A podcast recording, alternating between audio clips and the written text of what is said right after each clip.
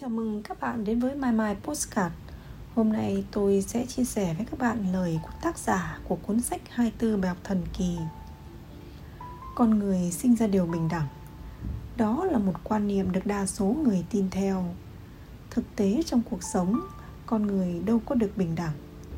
Tuy đều do cha mẹ sinh ra, cấu tạo cơ thể đại đề giống nhau Nhưng tư tưởng, ý thức lại khác nhau rất xa sự khác biệt này bên ngoài nhìn không rõ, nhưng chính nó là nhân tố quyết định thành bại, giàu nghèo, sang hèn, giỏi kém của người đời.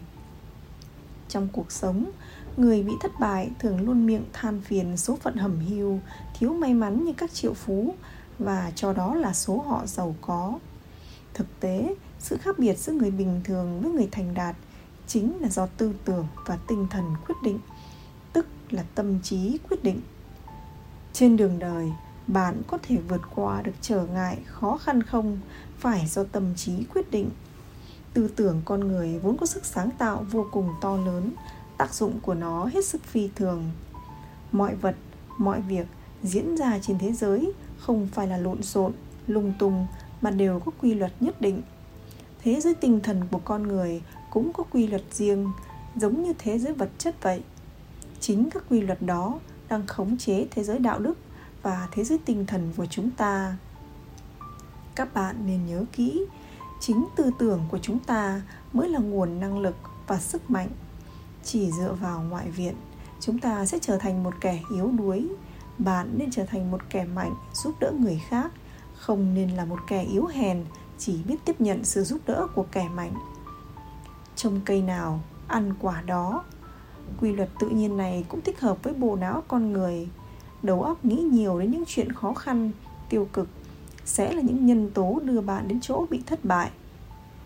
Trong xã hội ngày nay, khoa học được ứng dụng vào mọi lĩnh vực. Con người không ai dám coi thường quy luật nhân quả.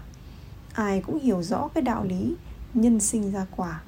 Muốn thực hiện được chí hướng và nguyện vọng của mình, chúng ta cần nỗ lực tạo ra những điều kiện cần thiết quy luật thường không bộc lộ rõ ràng, nó ẩn mình trong nhiều biểu tượng và giả tượng khác nhau. Chúng ta phải nghiên cứu, so sánh rất nhiều với sự việc riêng lẻ để tìm ra được những nét chung. Từ đó mới phát hiện được quy luật, đó là phương pháp suy lý quy nạp. Suy lý quy nạp là phương pháp khoa học nhất. Mọi sự việc như đất nước hưng thịnh, học thuật phát triển, tuổi thọ kéo dài đều là những kết quả bắt nguồn từ phương pháp này. Điều tôi bức xúc, muốn làm là giúp các bạn nhận ra cơ hội, tăng cường năng lực suy lý, kiên định ý chí, có được trí tuệ trong sự lựa chọn, có tinh thần chủ động tiến tới, kiên nhẫn dẻo dài và giúp các bạn biết cách tận hưởng một cuộc sống với chất lượng cao. Tôi đâu phải là một đạo sĩ, một nhà thôi miên và cũng chẳng phải một bậc thầy phù thủy. Mục đích của cuốn sách này không phải dùng pháp thuật làm mê muội lòng người, mà để hướng dẫn cho các bạn biết cách sử dụng năng lượng tinh thần của bản thân mình. Tôi tin vào cái đạo lý trồng cây sẽ có ngày được ăn quả. Rất mong muốn cùng bạn đọc nghiên cứu và thực hành chân lý đó. Tôi tin rằng nếu các bạn ra sức khai thác nguồn năng lượng tinh thần của mình, nhất định sẽ không bị nó phụ bạc. Có được năng lượng tinh thần tức là các bạn đã cảm nhận được những quy tắc cơ bản của giới tự nhiên, hòa hợp thành một thể thống nhất với giới tự nhiên vĩ đại. Điều đó cũng có nghĩa các bạn sẽ có một nguồn sức mạnh dồi dào, không bao giờ cạn kiệt, có được năng lượng tinh thần. Các bạn đã trở thành một khối nam châm đồ sộ cuốn hút người khác, được mọi người hâm mộ, vây quanh. Hãy làm giàu thêm cảm nhận của bạn về sinh mệnh, hãy khống chế chắc bản thân, chăm lo bảo vệ sức khỏe tăng cường khả năng ghi nhớ, nâng cao khả năng quan sát. Hãy nhìn thẳng vào cơ hội và khó khăn. Tất cả những điều đó có thể làm thay đổi số phận hàng triệu người trên hành tinh này. Năng lực quan sát có thể giúp bạn nhìn thấy rõ bản chất của sự việc, khắc phục được các hiện tượng do dự, hoài nghi, u uất, lo sợ.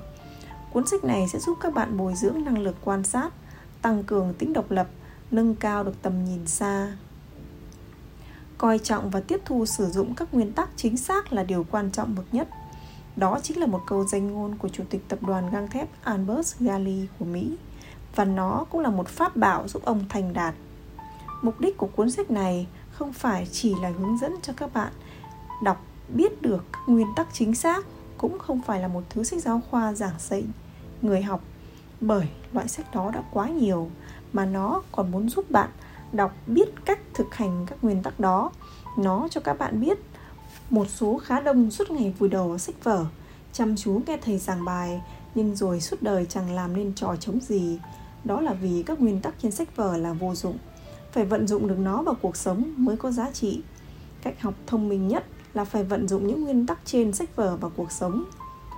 Mọi việc trên đời này đều đang biến đổi, đang vận động các quan niệm tư tưởng của con người cũng không ngừng biến động.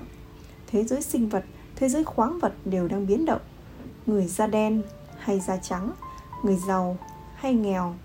Giáo dân đạo này, đạo khác, giới thượng lưu hay giới lao động thấp kém, tất cả đều đang biến đổi, đang làm cách mạng, đang thay đổi các quan niệm tư tưởng của mình.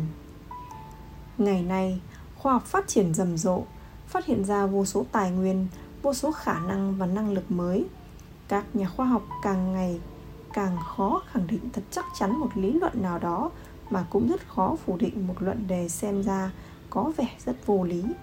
Thế kỷ 20 là một thời kỳ hết sức huy hoàng trong lịch sử nhân loại. Thế kỷ 21 sẽ còn sáng tạo ra những kỳ tích mới. Sức mạnh tinh thần và sức mạnh tâm linh có những bước tiến bộ vĩ đại. Từ phân tử tới nguyên tử, từ nguyên tử tới lượng tử, mọi thực thể hữu hình trên thế giới đều đã được con người vi hóa đến cực điểm. Do đó, công việc tiếp theo của chúng ta là phải vi hóa tinh thần, tìm ra lượng tử của tinh thần. Lực lượng mạnh nhất trong giới đại tự nhiên là gì? Là một thứ lực lượng vô hình. Theo đạo lý đó, lực lượng mạnh nhất của con người là lực lượng tinh thần. Nó cũng là một thứ lực lượng vô hình, không được xem thường. Tư duy là phương thức hoạt động duy nhất của tinh thần. Quan niệm là sản phẩm duy nhất của hoạt động tư duy. Sức mạnh tinh thần được thể hiện qua con đường duy nhất là hoạt động tư duy. Sự biến động của sự đời chẳng qua là một công việc của tinh thần. Suy lý, xét đoán là một quá trình của tinh thần. Quan niệm là do tinh thần thai nghén. Nếu vấn đề thực chất là logic học, ngọn đèn pha chiếu sáng của tinh thần, biện luận và triết học là cơ thể của tinh thần. Khi chúng ta suy nghĩ về một chủ đề nào đó tổ chức cơ thể con người sẽ có biến động đó là vì sự suy nghĩ tất sẽ gây ra phản ứng vật chất trong cơ thể ví dụ như đại não thần kinh, cơ bắp chẳng hạn. Khi người ta lột bỏ được cái cũ, cái mới sẽ xuất hiện. Đó chính là quá trình đi từ thất bại đến thành công, một sự tái sinh trong tinh thần. Vì vậy, sinh mệnh sẽ có ý nghĩa mới, niềm vui mới, hy vọng mới. Trước đây, bạn mò mẫm trong bóng tối u ám, nhưng này bạn nhìn thấy cơ hội thành công và bạn sẽ phát hiện ra một khả năng mới. Bạn suy nghĩ nhiều về thành công và niềm vui đó sẽ bức xạ sang người khác. Tự nhiên, họ trợ giúp bạn tiến lên đỉnh cao hơn. Nếu đẩy lùi lịch sử lại một nghìn năm, chúng ta sẽ thấy loài người thời đó yếu đuối bao nhiêu. Có lẽ chỉ cần một khẩu súng máy, bạn có thể đánh tan một đội quân lớn chỉ có giáo mát vì vậy, muốn giành được ưu thế vượt bậc, bạn cần tin rằng và chuẩn bị thật tốt từ trước. Có một thế giới hoàn toàn mới xuất hiện.